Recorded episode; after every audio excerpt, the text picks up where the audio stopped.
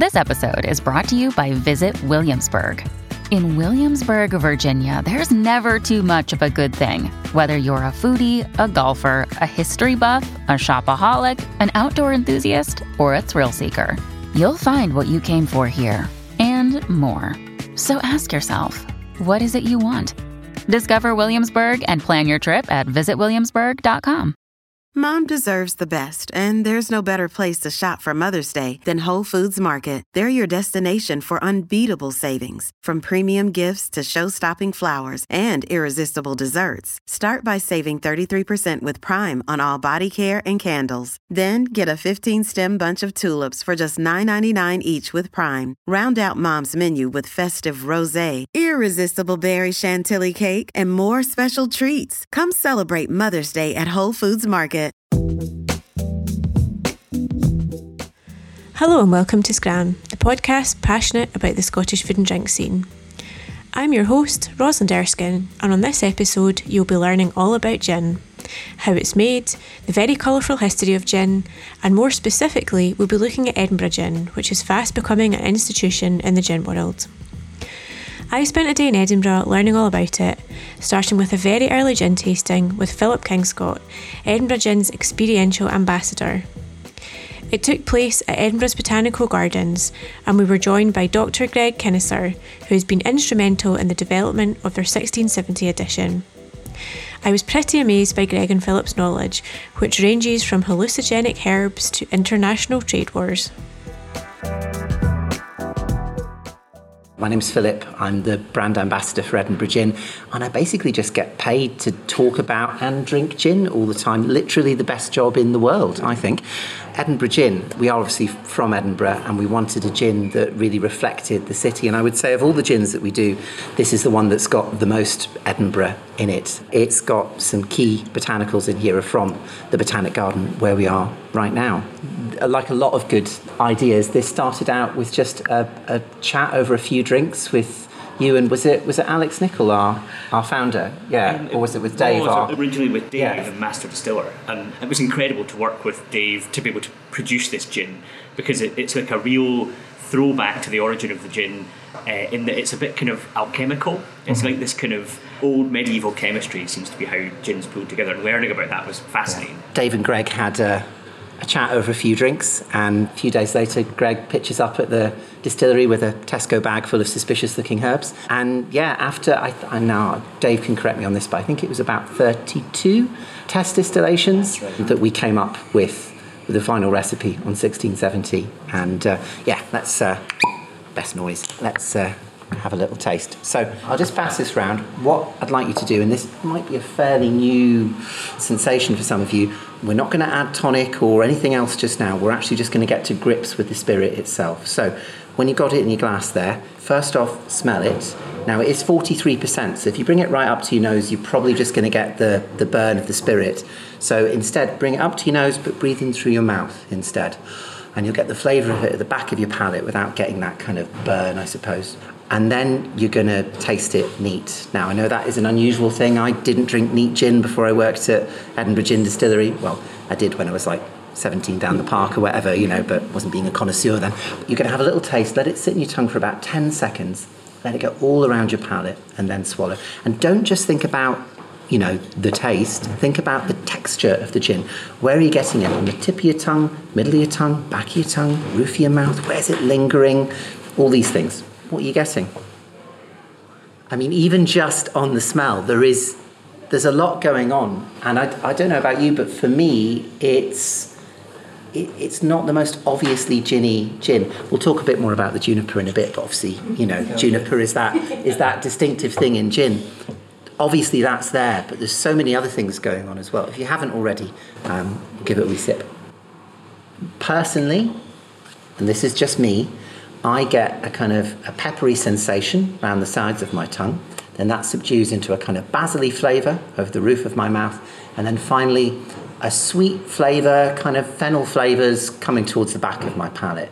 Which, I mean, this is obviously not a whiskey, but it reminds me of a really good single malt whiskey in the fact that it's just hitting all these areas of your palate. I mean, we're going to have this with garnish and ice and tonic and stuff. But I just generally drink this neat at home. I don't actually have anything with this normally. So, speaking of basil, we're going to have some basil in there. So, take yourself a basil leaf and don't squish it or anything like that. Literally, just stick it in there. Because if you squish it or muddle it, all the basil will just completely take over. Have a little sip of it neat and just see if that's made any difference to it at all. I, I don't want to talk about botanicals too much because that's Greg's department, but one of the kind of key botanicals in this is um, Tasmanian mountain pepper, Tasmannia lanceolata. Yes. Uh, and we've obviously got uh, leaves in there, and we're going to see the actual plant later. Um, but these are Tasmanian mountain pepper berries, and they are really oily. So it's giving a lot of viscosity to the gin. So we're having this in a gin and tonic, and we're going to add some ice and tonic in a sec. But you could actually do a kind of herbal twist on a martini or something like that with it as well. Would be really fun. But let's add in some ice and we'll add in a splash of tonic as well. Um, why don't we go for the tonic first? I would put in as much tonic as, as there is gin, or twice as much as there is gin, but no more than that really. And you can pretty much have a, a tin each if you like. There we go. All the tonic.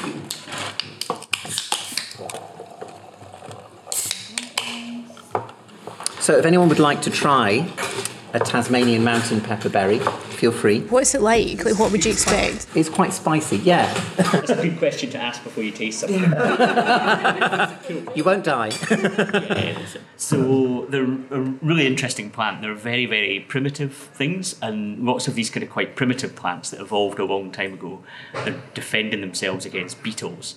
So it tastes of beetle poison is one way of thinking of it. but that's just basically uh, black pepper is the same, and a whole host of other flavours that we eat are actually poisons for insects and things like that kind of thing. So every botanical that you have has an element of that as well. And other botanical, while we're chatting about those, obviously, as we said this earlier, juniper is what makes gin gin. We don't use Scottish juniper in our gin because the climate here not the most reliable. So the uh, we were trying the Tasmanian mountain pepper as well. Do we swallow it? No. If you can, have a wee nibble. Have a nibble. You don't have to eat the whole. Don't be a hero. it's really peppery. It's quite nice though. It's like almost like kind of nutty as well. And did you get a delay? Did you get a weird kind of? I don't quite know how it works, but you get that kind of two, three second delay, and then it comes in and you think you'll never taste anything again because it gets quite strong. It'll go in. Yeah. For me, the leaf is an even more intense version of that. I would yeah, say yeah. probably because it's fresh off the plant as well. Have some gin to take this. so the first year we made this, I think I'm right in saying we like nearly stripped the Tasmanian round pepper bush. So we now don't use berries from the bush here. We get those flown in from Tasmania um, so it's just the leaf from the plant that we're using here instead. That's right. Yeah. So it's berries that are imported anyway into the UK for commercial purposes. So you can actually buy it in various uh, delis and places as well if you want to use it for cooking. It's really interesting flavour. And the Latin name is Tasmannia lanceolata, so you can remember that when you're showing off about them later. And you sound like you're really knowledgeable. The big year for it was supposed to be 2020 because that was the big anniversary for the botanics, but something else happened that year. it's tied into the background of the garden here as a physic garden, so a kind of a garden for medicine and for um, learning as well. So doctors and physicians were educated here when the garden was first set up up near the castle as well. So lots of the botanicals in there tie back to that as well, these, these medicinal elements. The botanical gardens here, I think, are one of the oldest in Europe. I yep. think they're like second or third or something like that, aren't yeah, they? So, yeah, yeah. So they're the second oldest in Britain but there are older gardens through Italy and Holland as well. And what would happen is many of the doctors would head off to the continent, of course, train up, learn all about botanicals and how to use them for treating medicine. And that's how the birth of medicine really happened. Modern medicine was through physic gardens like this. So this kind of commemorates all that work that was done. It's interesting when you compare with the other botanic gardens around the UK. Many of them have produced gins, but we have blind tasting things at every botanic gardens conference and which one comes out on top every time? you can guess. It's 1670. It's quite nice to see. there, there's a huge range of different plants in the garden here. We've got one of the best collections in the world in terms of plant diversity, and there's so many beautiful scents and fragrances in the leaves and the fruits and everything. We had a good feel for what to go around, and actually, what I did with Dave was we went for a big tour of the garden, taking bits off, and Dave would have a smell and think, okay, that could work. And he took loads and loads of stuff away distilled it through, and a whole host of amazing smelling stuff just disappears in the still, and you lose that flavour completely. So we distilled it down, if you pardon the pun, into a, a subset. And there's a wonderful thing called Doryphora sassafras in the uh, glass houses. Absolutely beautiful, big tree, loads of leaves. It's got this beautiful bubblegum smell, and Dave was incredibly excited about it. So we put a bit of that through the still. I did a bit more research and found out that the compound, the chemical that's in it, is actually a precursor for MDMA, so we thought, let's just give that one a miss, you know. Um, so there was all that whole the whole process of going through and working out what would work and what wouldn't. But interestingly, that particular tree was a really important component of um, root beers in the past. So when people were drinking root beer, well, you know, they were probably having a bit of MDMA with it as well. Lots of the flavours we have from botanicals for food or anything like that, they are for the plant ways of defending themselves in many cases. So your lovely mint is to stop it being eaten by beetles as well. Just wanted to quickly talk about Edinburgh Gin's connection to the botanics, which which goes beyond this gin as well. I know our kind of big focus today is on our London dry gins, but it's worth acknowledging probably the most famous thing that Edinburgh Gin is well known for is rhubarb and ginger, and that has a really strong connection to Edinburgh and the Botanic Gardens, mainly because of this rather glamorous fellow here, James Mounsey. So, very brief history on rhubarb. The uh, River Volga in Russia, the Romans called that the rue. Anybody who lived east of it was considered a barbarian. Rhubarb, plant that grows east of the River Volga. There you go. Used in Chinese medicine for thousands of years, but it starts to become very popular in the kind of 18th century in medicine in Europe. In particular, Dr. Gregory's rhubarb powder, invented by Dr. James Gregory from Edinburgh. It's a kind of strong Edinburgh connection already. But anyway, as it's becoming popular in the 18th century, the only people who are growing and exporting rhubarb in Europe are the Russians. They control the rhubarb monopoly for Europe. And rhubarb seeds at the time were worth more than their own weight in gold. This is all going on, and the Russians are, as I say, controlling the rhubarb monopoly and using the money from it to fund their wars in Finland and Ukraine. So things really don't change. And uh, at the same time, uh, the Botanic Gardens are really kicking off in a big way in Edinburgh because of John Hope. And we're in a building named after him. And he writes a paper saying that if Britain can break the rhubarb monopoly, it will save the UK economy up to a million pounds a year, which is 20 to 30 million in today's money. So there's this real desire to be growing rhubarb here in the UK. And at the same time, Russia, ruled by Peter II, Peter II, massive fan of all things Scottish. Peter hires a Scottish physician to be his personal physician, James Mounsey, who was from near Lockerbie. And James has got a great gig. You know, he's, you know, personal physician to the Tsar, really well paid, you know, real cushy number here. And then Peter is killed, probably assassinated by his wife, Catherine the Great. And James thinks, crap, okay, if I hang around here, I'll probably get assassinated too. So he persuades Catherine that he's really ill and he's going to die and he has to go back to Scotland to die. And before the night before he leaves, he steals a pound of rhubarb seeds from the botanical gardens in St. Petersburg. He takes them back to Edinburgh, gives them to John Hope. Within a year, John Hope is growing 3,000 rhubarb plants uh, in the Botanic Garden in Edinburgh. It breaks the Russian rhubarb monopoly. Way! Um, uh, James is given like a pension and like a medal from the Royal Society, I think, and like, you know, really kind of awarded for it. But he is convinced for the rest of his life, he lives another 10 years, that he's going to be assassinated by the Russians for having stolen their rhubarb. So he sleeps with a loaded pistol beside his bed for the rest of his life. Um, his house he designs so that every room has two doors. So if somebody's coming from one direction, he can make a quick escape. And apparently, he fakes his own funeral at one point as well. So when we're thinking about gins that encapsulate Edinburgh, 1670 literally has the Botanic Gardens in it. But it's worth remembering probably our most famous gin also has a very strong connection to Edinburgh and the Botanic Gardens too. marvelous. That's the first time I've heard that full story. That's it's great. to hear. Yeah, yeah. yeah. And for a kind of an even more extended modern connection, one of our big research areas is gingers and the diversity of ginger around the world because they're really important as medicines for people throughout the areas they grow in, and we just don't understand much about their biodiversity. Many of them are being lost and going extinct, but the work that's done here in the garden really helps to support keeping these species from going extinct and keeping these important medicines around for people who use them as well. Well, it's a funny plant rhubarb, isn't it? Because the root, brilliant for your bowels. Yep. The actual stalky bit, we call it a fruit, but it's a vegetable. Yep. And the leaf, I mean, they'll kill you if you eat the leaves. Yeah, too much oxalic acid in it. That's Yeah. the one. Yeah, yeah, exactly. But I've seen also for ginger as well is another group that we do lots of research on here too. So, I mean, in the 18th century when the botanics was kind of getting going, was there a bit of that going on? Was Edinburgh kind of rival to a lot of other gardens in Europe then? Beautifully, it wasn't, and that's one of the amazing things I think for botanic gardens is they don't do that. We'll be a little bit cheeky about Kew, and they'll be a bit cheeky about us, but that's it really. And even when there's wars raging all around Europe, botanists and scientists more widely would make those connections in spite of the wars, and that was a key thing, particularly for the, the later 1700s and 1800s. We've got three million dried herbarium specimens here in the garden, and they were exchanged, and all that research went on in spite of the wars raging around. And I think that's a really powerful thing that botanic gardens have done. They've kept those connections open. Cool. So, the gin itself, I was talking earlier about kind of my personal taste with it, that peppery flavour is the Tasmanian mountain pepper. Yep. The basil flavour, I would say, is the piper leaf. I think that's right. Yeah. And then for me, the fennelly flavour is the fennel.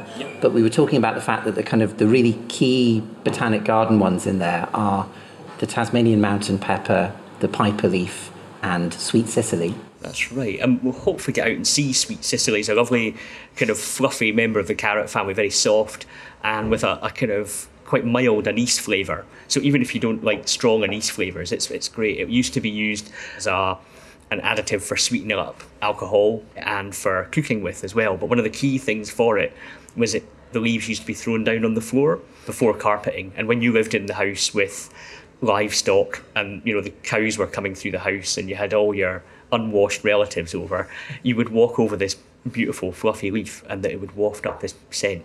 And when it was all trampled on, you could just sweep it out the door and replace it with new stuff as well. So it was what was called a strewing herb, as well as a, a thing that was used for uh, flavouring as well. We've gone for using it as a flavouring rather than a strewing herb here. That's cool. And I guess the Tasmanian mountain pepper has got its connection. We have a quite extensive collection of plants from Tasmania. The piper is in the glass houses. That's a piper is what you have. Black pepper is probably the most familiar member of piper as, as a group. So it's got that kind of peppery note in there as well. But the leaf that belongs to the plant that we take it from is a much more kind of complex set of fragrances. It's really quite amazing indeed, with a hidden undernote of, of black pepper in there too. I think I, we can safely say it's the only gin in the world that uses piper leaf, Yep. which is very hard these days to find a unique botanical in your gin. That's right, and that particular one's uh, a South American species uh, for that. So really quite nice. And it's some plants that are growing in the glasshouses, and then more of them that are growing outside as well. It's also got the kind of classic components, of course, the juniper that, Yeah. that we'll, we'll see the plants of those. Uh, a little bit of orris in there as well, so so the iris root and fennel too. the juniper we're using in the gin, I think it's the Italian juniper, I'm right in saying on this. So I was kind of just touching upon this earlier. We don't use Scottish juniper because not very much of it grows here, and the stuff that does tends to be quite bitter, not always. So we go to southern Europe and we either go to Italy or to North Macedonia for our juniper. North Macedonian juniper generally tends to be quite sweet, whereas Italian is known for being quite peppery, quite spicy, which ties in really well with the piper, with the Tasmanian mountain pepper, I think. And it's always interesting seeing these juniper berries. Any of these ones from Mediterranean regions, they are larger than the ones we'll have here in Scotland. Uh, and juniper is a really fascinating species. It's quite rare in Scotland. It's been really heavily hammered by cattle that love to scratch themselves against the spiky leaves. But also, ironically, when people were had illicit stills in the hills, you could cut down juniper. You could use the berries for flavouring your booze, and you could also burn the wood, and the wood doesn't give off any smoke. And that means that you would have a still running with no smoke, so the excise officers couldn't see where the still was.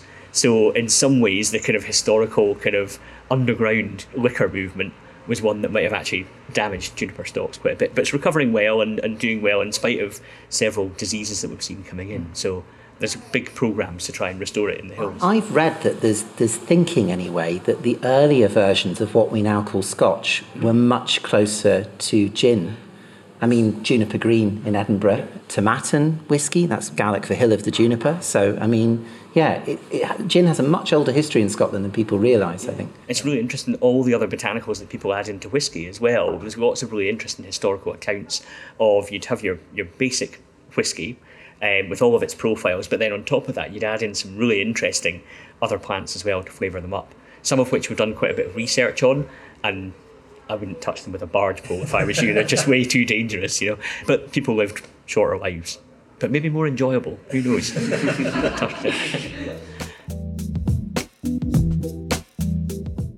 We took to the gardens to see just what went into the gin and where I was convinced to try some more ingredients.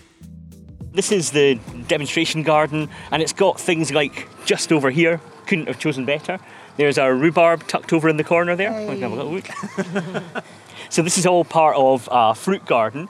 And we tried a few bits of fruits, but we probably wouldn't have had big enough yields to be able to make things. But this is this is a lovely patch of the kind of main medicinal rhubarb sitting here. So really important for Edinburgh gin, a really strong connection to the garden, but not a key component of the 1670, which is what we're looking at um, mostly today. So we'll, we'll trundle around and see mm. some of our ingredients. Just over here, we have actually the, the kind of modern physic garden. So this is a, a colleague and her students have developed a whole host of really interesting plantings that are all medicinal plants. So ones that were used uh, through history, through particularly the kind of development of modern medicine as well, but into the modern day as well. So lots of these are current uh, herbal medicinal treatments, and among them we have things like fennel just over here. So we can go and grab a bit of that. So this is a really tall, kind of quite slender plant with incredibly fluffy, feathery leaves and these kind of umbrella-like tops of yellow flowers.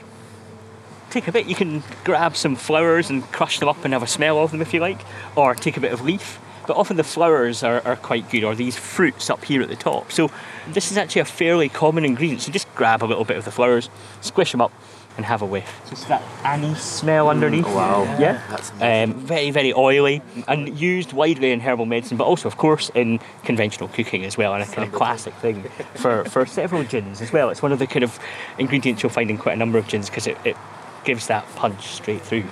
It's lovely. So when you're cooking, it's obviously not the flowers; it's the seeds. Yeah, exactly. So that's these things. So these yellow bits here that we can see, that's the flowers with their yellow petals, and then these ones that have gone a bit duller, darker green, and look like little upside down teardrops. These are the fruits developing. So a little bit later in the season, they'll go and turn into these brown things that you use for, for cooking. So you can see how much one plant produces. It's thousands upon thousands of seeds. So enough to sit in your spice drawer for years on end if I know how fennel works in my house, to be honest. It's cool.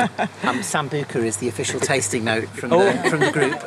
Perfect. But, absolutely, that's it. What I really love is how Sambuca is flavoured up with anise from a very, very different source as well. Plenty of fennel in there too. But you've got a whole host of different plants, totally unrelated to each other, that have all invented this same smell. Okay, so this is a member of the carrot family, and it's as different from something like licorice. I guess licorice and anise, there's yeah. similar kind of smells. It's as different from licorice, maybe, as we are from frogs something like that kind of thing. But it's as if both of these things have invented that same smell, that same compound, because it must work for keeping away their herbivores. Does that make you feel yeah. weird that all the food that you're eating and all the lovely flavours you're enjoying, or most of them, are just poisons for insects? we can pop round and we'll see our juniper. A profusion of lots and lots of flowers here that are usually cornflower weeds. This one here, however, is borage. So one of the classic things that you stick in your Pimm's and hmm. similar stuff as well. We've got over here various poppies with their beautiful red, kind of like soft petals. And just in front, that greyer poppy there is a lovely opium poppy. Okay, so maybe not for for drinks, but um, it won't actually produce any opium this far north at all. But we've got, yeah, tucked in there, there's a little fluffy leaf there that looks like a little sort of broad feather. And it is licorice. So we've got quite a lot of licorice that pops up once you plant it. You can't get it out again. It's a real, real vigorous weed. Great for bees and superb broadly for, for biodiversity. But this bit here is our garnishes bed. So you've got sage, you've got rosemary with these lovely kind of, sort of nearly spiky little slender leaves. Uh, we've got things like oregano, marjoram. We've got lavender here too. Bees just love this whole area. It's superb. So we'll run over and we'll have a quick look at our juniper. Yes, please. If that suits, which is just down this way. Just tucked under here, we've got several different juniper plants. Okay, and if you remember, one of the key things is like many organisms, they've got separate male and female plants. But if you look at something like a birch tree, like this pendulous birch here, this is male and female at the same time. Okay. But a few plants, like juniper, have separate male and female, and it's only the female that produces the berries or cones. If you look at this, is a really nice contrast here. We've got this really spiky shrub with the lovely sort of uh, maroon coloured branches through there. They both look very similar, both are male and female, but that key difference is the berries on the female there. Okay, so these are actually cones and it's spiky, but if you want to, just take one off, or I can pass them over if you want. But there we go, and they're quite hard, so they might need a bit of a kind of might need a bit of a kind of crush with a nail or something like that kind of thing. There's nothing else like that. And it's an amazing kind of flavour profile that it totally defines gin. That's what you need to make a gin. A gin is that juniper. It's amazing, isn't it? It seems to be doing okay. There's good conservation measures in place to try and make sure it's surviving well out there in the wild. So I was just up in Rothiemurchus, up in Cairngorm, and just to see the wild juniper forest sitting underneath the Scots pine, it just, yeah, it's heartening to see. It's really great. So I just zip back up here to have a look to see if we can find there's sweet Cicely off in here and in the bed behind, but as you can see, there's nothing growing.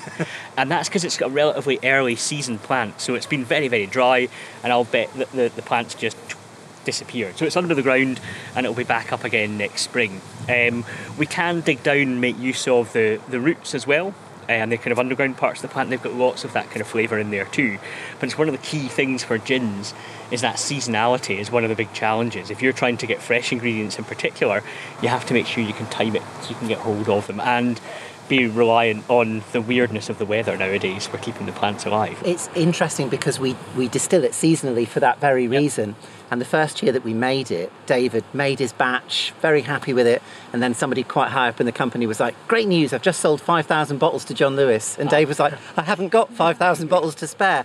So we had to go back and distill it with plants much later in the year. And all the amounts changed because, yeah, plants change their flavour over the course of a season as well. Yeah. The whole flavour profile just shifts as you're going through, and finding that out was really intriguing as well. It's great. I asked Greg about how much of the ingredients of the 1670 came from the gardens. Coriander we grow here. Again, that's a seasonal plant actually, so we wouldn't see any of that out till a wee bit later on. The sweet Cicely, the orris, I suppose, that iris root powder is the only other one we grow it here. But I did a bit of an experiment trying to make some, and of course, artisanally, you stick it out in the sun in Tuscany for 20 months, and I did a kind of chuck it in the drying room for two days, and you have what did I have? Maybe 500 grams to start with. When it was dried out and pounded down, I got a tiny, tiny amount. So fennel, the coriander, uh, mountain pepper, everything else is grown here. Got lots of elements of the Botanic Gardens kind of history. So this lovely thing here, beautiful kind of like diamond-shaped bush with these really striking red branches and these glossy green leaves is our Tasmanian mountain pepper. Now, you can maybe Tasmanian see, that's right, yeah. So if you have a look, folks, you can maybe see a few of the berries developing. Now, they're not quite as developed as some of our other specimens, but they'll get a bit larger and then they'll go this really kind of glossy, beautiful black. And that's the berries that you ate earlier dried. Okay. Um, the leaves have got lots of these same kind of compounds in them and, and have that same peppery effect. So I'm just going to have a little nibble of one. And it's got that very, very slight bitterness. And then just hang on for a bit and the pepper starts to kick in and you get that tingle on your tongue. The leaf, is it worse? No, it's kind of probably similar. It- That was actually not too strong, that one I just had there. So I tend to just have a wee nibble Okay. and then drop it. Oh yeah. Oh, it's fresher. Yeah, it's nice. Okay, I'm not going to swallow it. I mean, nice you, you can, but yeah. And when the tingle comes in, it's really but just one of thousands upon thousands of compounds in plants that give us these flavours. It's great. Lovely. But also, I love this as a really attractive plant in its own right. It's cool. Next up, we made our way to Cannonball House, adjacent to Edinburgh Castle, in honour of Edinburgh Gin's Cannonball Gin, where we learnt about the origin of Navy Strength Gin. Very quick history lesson. Uh, gin, very, very popular in Edinburgh, has been for a long time. Uh, we talked about this earlier, juniper being the main ingredient. Uh, the Dutch are really the ones who originated modern gin. They named it after the main ingredient, juniper. Dutch word for juniper being Genever, spelt with a G. We found that really hard to say, so we didn't call it Genever like they do. We called it Ginever. We found that really hard to say when we were drunk, so we called it gin. And that's where the word gin comes from. The main port for all Dutch goods in the UK for over 200 years was Leith in Edinburgh because, as sorry England, but when you're having a war with somebody, the Scots tend to trade with those people. We'll make a bit of money out of the situation. Um, so that's what happened there. So really popular in the city, but it's particularly popular with the navy. That might surprise you because you think of sailors and you think of maybe rum. Well, that's the thing. Rum was for the crew, the captains, the officers. They wanted their own special drink, so they chose gin. And that's what they had every day. They had a tot of gin. And we think a tot was equivalent to three of our doubles today. So they had that every day on shift. So that tradition carries on from the 18th century until 1970. It has a very long tradition in the Navy.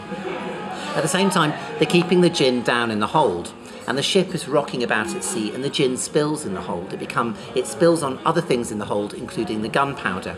And the gunpowder becomes damp, it doesn't want to fire. Until one admiral, an Admiral Grierson, known to his friends as Groggy, which is where the term grog comes from. I'm very good in pub quizzes, by the way. Uh, he has the idea if you make this stuff so alcohol, alcoholic that it's actually flammable, navy strength, if it spills in the gunpowder, the gunpowder will still fire afterwards. They could have just moved the gunpowder, but there we are. So, Navy strength gin. Lots of distilleries make Navy strength, and really all they do is they don't dilute their classic gin as much. There's a problem with that. You're drinking a gin at a strength it was never designed to be drunk at, and usually they're quite harsh, not very enjoyable. Ours is a completely separate distillation.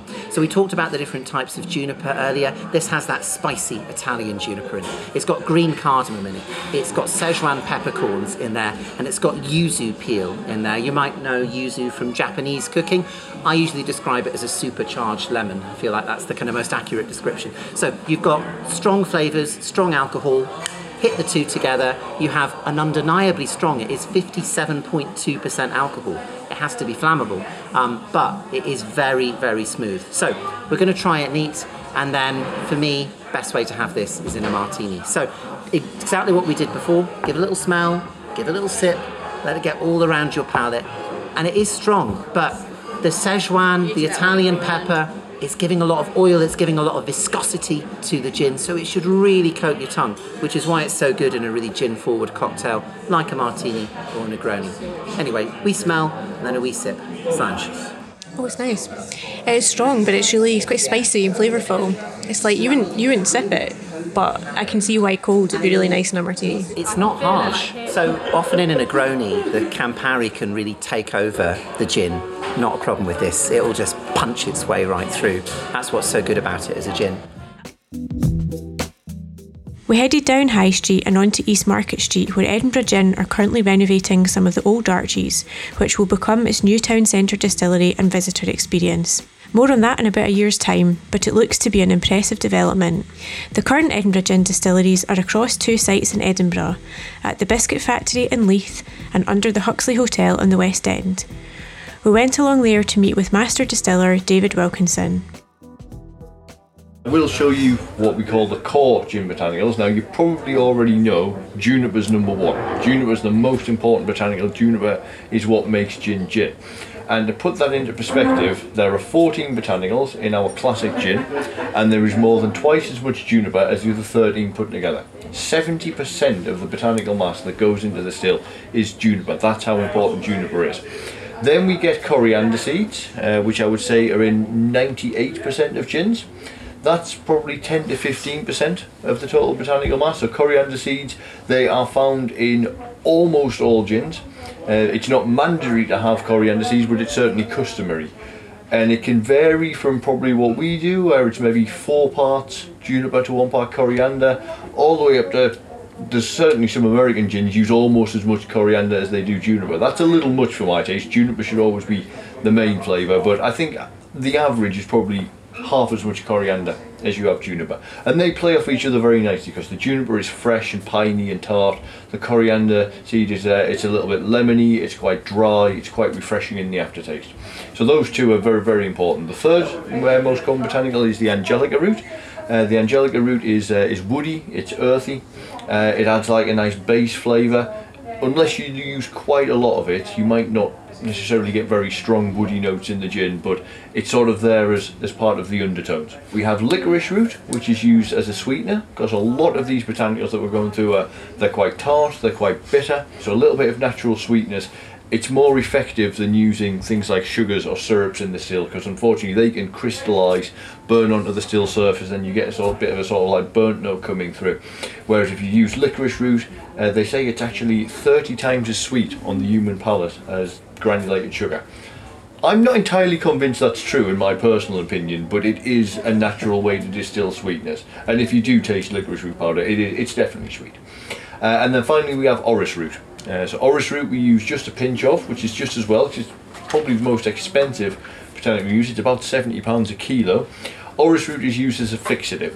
Uh, it's used the same way in gin distilling as it's used in perfume, uh, which is that it's not so much to bring its own flavour or aroma to the table, but rather it binds the other essential oils together so they don't evaporate away during the distilling process. So most premium gins will have a small amount of orris root. It's usually a sign that a gin's um, of a higher quality. It is expensive, but it does perform an important role. David showed us the two original stills, which still make small batches of their gins. This is our original distillery. Uh, this distillery opened in 2014. Uh, our original two stills are Caledonia on your left and Flora on your right. Flora is the more traditional style of the two with the big helmet uh, known as the uh, alembic style. Uh, Flora gets her name because she is the still that handles the more floral uh, botanical recipes. Because there are two methods that we can add flavour to gin. The first is known as macerating. So with seeds, roots, berries, anything that's got a, a skin or a tougher outer shell, we want to soften that outer skin up because gin flavour is all about extracting essential oils and the essential oils are usually under the skin. So we will do a technique known as macerating, which is we will start with neutral spirit. Neutral spirit is like vodka, uh, it's just ethanol, uh, it's flavourless. It comes in at a purity of 96.4%, uh, and the other 3.6 is just water. We'll then dilute that down to 50, so it's 50% ethanol, 50% water, and we will steep the botanicals in that overnight, which is what I'm going to be doing with the botanicals that you choose for your recipes. That will soften the skins up, release the essential oil that gives the gin its flavour. However, with some slightly more delicate botanicals, and here's an example, uh, this is lemongrass that we use in our classic gin anything flowery, leafy, herbal, they tend to be a lot more delicate. Uh, if you steep those in the alcohol and then boil uh, the alcohol, they'll get very stewed, possibly burned. Um, lavender, for example, uh, you'll get a very sort of like soapy aftertaste. Uh, or our seaside gin, for example. I mean, I mean, you don't want to boil up the seaweed. I did this when I was a student in the labs, and it absolutely stank the place out. But you know, I was a beginner then. I didn't know what I was doing. Um, we use a technique known as vapor infusion for these botanicals, which means that we'll put them in a, uh, in a tea bag and we'll hang them in the head of the still. So this is where Flora's design comes in. That larger helmet area is where we hang the delicate botanicals, such as the flowers and the leaves, uh, to use the vapor infusion technique. Because flowers and leaves, the flavour all tends to be right on the surface rather than under the skin, uh, and they're much more delicate. Callie, on the other hand, uh, she's what's known as a Lomond still. So she doesn't handle floral recipes, she will do spicy recipes such as Cannonball, uh, which you've tried today, uh, such as our Christmas gin. Uh, Callie also has a dual function, which is why she's known as a Lomond still, that she can also recycle spirit. So some of the spirit that we don't collect as part of the distillation but don't want to waste, we can actually distill that through Caledonia, remove a lot of the impurities and then recycle it back well, to do exactly what we're going to be doing. It's not quite pure enough that we can use it on a commercial scale, but for a one-off bottle of gin on the mini stills, or when I do product development work to experiment with recipes, and we can use it to make a perfectly nice one-off bottle of gin, but you wouldn't get perfect consistency because it only gets it to a purity of about 92% rather than 96. So it's sort of like a bottle of vodka that had two or three shots of gin poured in. There's like a trace of flavour there, albeit not much. And this is what we'll be using. So a little still just like this, an electric hot plate still that makes one bottle of gin at a time. This is what we develop our recipes on. So for example, the 1670 gin that had 31 miniature distillations on a still just like this before we were happy with the recipe. Uh, I think the seaside gin had 24 uh, and the classic gin which we made some small amendments to when we moved from this site to our other site, the biscuit factory, that was actually 38 getting that recipe perfect. Because this isn't our only uh, distillery now, as you may have already been told. This was our original site, but two years after we opened this place, we opened the biscuit factory on the other side of town. Flora and Cali, uh, they can only make 170 bottles of gin a day, whereas our largest still, Gin Genie, she can make 1,300. So the classic gin, which obviously is the one that we make the most of, and the Seaside gin, they're now made at the Biscuit Factory, as is our new Orange and Basil gin. Uh, however, Flora and Cali are not redundant. Uh, the Cannonball and the Christmas gin and the Botanic Garden gin, they're all still made here. So actually two of the gins you've tried today were still made on these two stills. I sat down with David to find out how he'd come to be Edinburgh Gin's master distiller and whether he thinks gin has peaked. So, how did you get into your line of work? I've always been something of a spirit enthusiast, uh, in particular whiskey, and I wanted to get a job in a distillery, but I wasn't sure how to go about it. So I ended up asking around, doing a bit of research, and several people recommended doing the brewing and distilling course at Heriot-Watt University, which is the International Centre for Brewing and Distilling. So I went to the Heriot-Watt postgrad open day, uh, met with some of the professors, I enrolled on the course, and on the course I learned the science of brewing and distilling, uh, all of the technical aspects, but as well as that, it was good for networking. It was good for getting contact in the industry. So, graduated with my masters in brewing and distilling, and things I suppose were very well timed. Uh, I'm from Durham in northeast England, and a month after I graduated, I got a call from my professor saying that a distillery was setting up in uh, the Durham area and the owner would like to interview me. Although I went to Heriot-Watt as a whisky enthusiast, my professor gave me a very useful piece of advice that if I wanted to work in new products, product development, and be creative, whiskey's quite limited. Particularly, certainly Scotch whiskey is very limited. It's it's very rigid. It's very traditional. There's a lot of rules. Gin is more liberal, I think we can say. And in 2012, the gin boom was really just starting.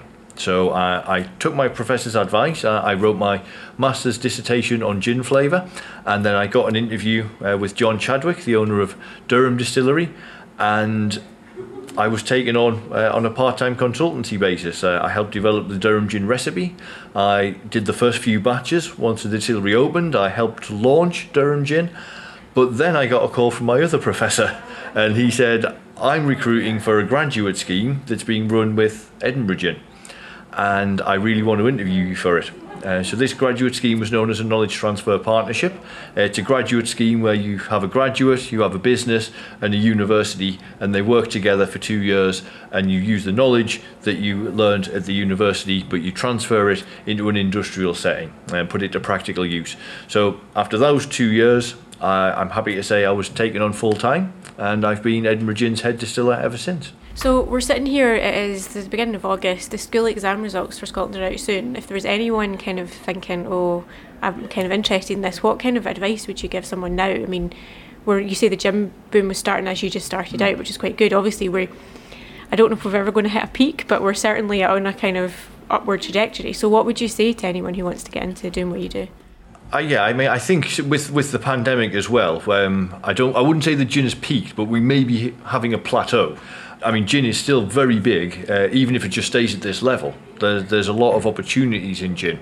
For somebody leaving school, I would maybe say it could be too early to commit to this. I went to sit my master's when I was 29, and my original degree was actually in law the majority of people who go to Heriot-Watt to study brewing and distilling, they do it at master's level.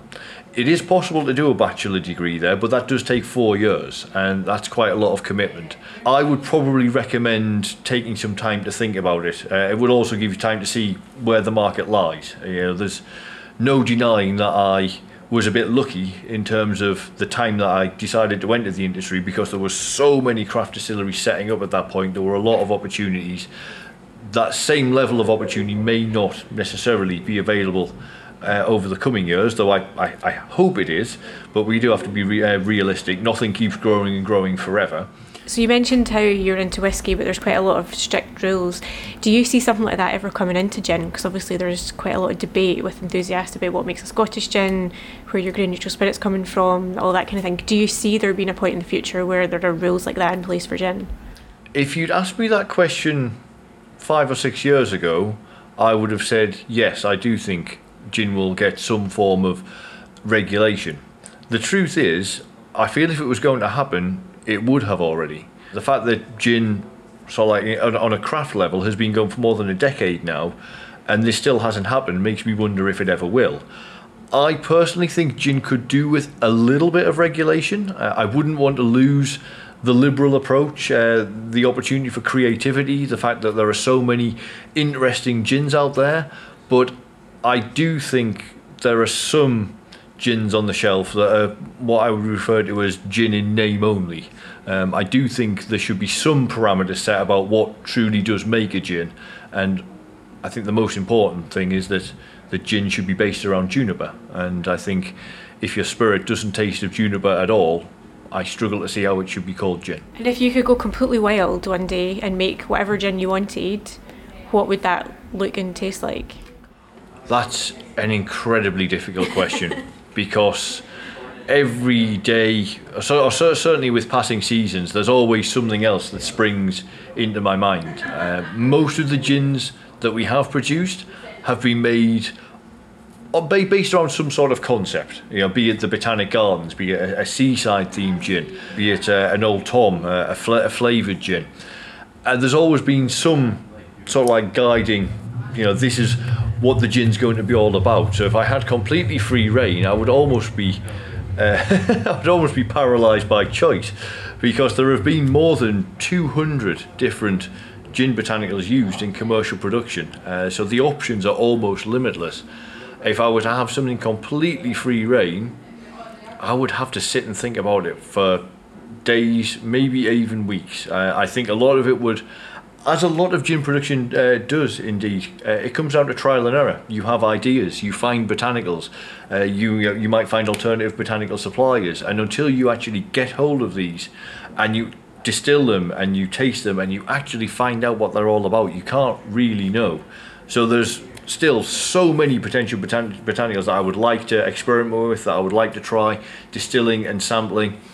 And yeah, I still think the ultimate gin is is out there. I think we have lots of really, really good gins, but there is always something else that you can achieve. And do you ever see a time where you might work with, for example, like Cushy Doos, who's a tonic in Edinburgh? Like, do you ever see, and Fever Trees everywhere, and obviously mm. they're massive, but do you ever see a time where you could work with a local tonic and do a, a sort of tie up? Well, uh, we have worked with, with Bon Accord tonic before. Uh, I'm, I'm a big fan of Bon Accord's range. I think, in particular, it goes very well with our 1670 gin, the Botanic Garden. So uh, we do like to pair um, pair those two up. We do use Fever Tree a lot, and I know using Fever Tree is maybe you know it's a bit cliche and mainstream now, but the truth is I do think Fever Tree tonic water is a very very good quality.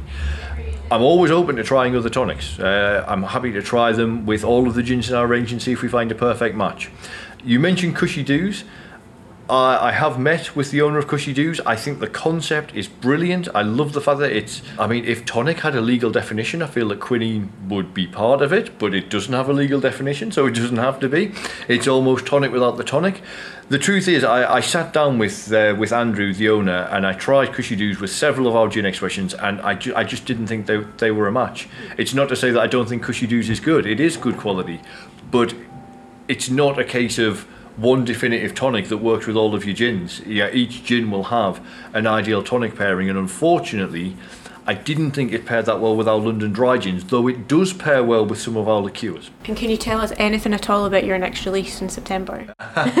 I'm afraid not. Uh, it will be part of our experimental series. Uh, it will be number four. There will be approximately 500 bottles that will all be hand bottled, hand labelled, and waxed, but I'm afraid I can't tell you the recipe. Well, that's another thing as well. Do you ever think gin's going to become like whiskey in the sense that, okay, there's only 500 bottles, therefore people might buy them, collect them, flip them, or is it just not the same level of Uh, I think it's possible. I suppose our experimental series is as close as you could get to collectible. I mean, I will keep one of every single expression uh, in my own collection, but I think the difference is the production process for gin is, is much faster. Uh, you know, you can make gin, rest it, dilute it, and uh, it's, it's sort of ready within about a three day turnaround if you hand bottle it. So I don't think it's ever going to quite build up that equity that whiskey does when it has rarity because it's aged for, for 50 years. You know, there's a lot a lot of history goes into that that you won't be able to put into gin.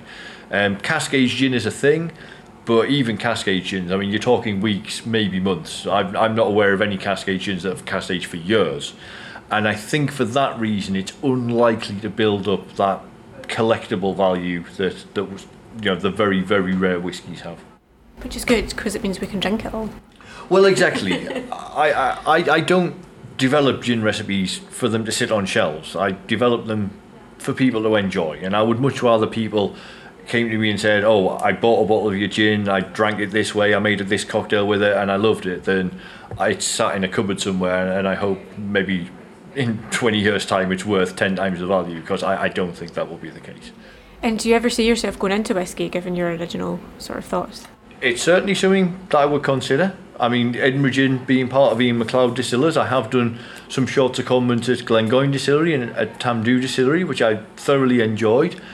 But as much as I love whiskey, I think I would miss the creativity that you get when you work with gin, the chance to develop recipes and experiment with botanicals. There's there's considerably less experimenting when it comes to whiskey. So I haven't ruled it out, but I think I'll be staying in gin for a while yet.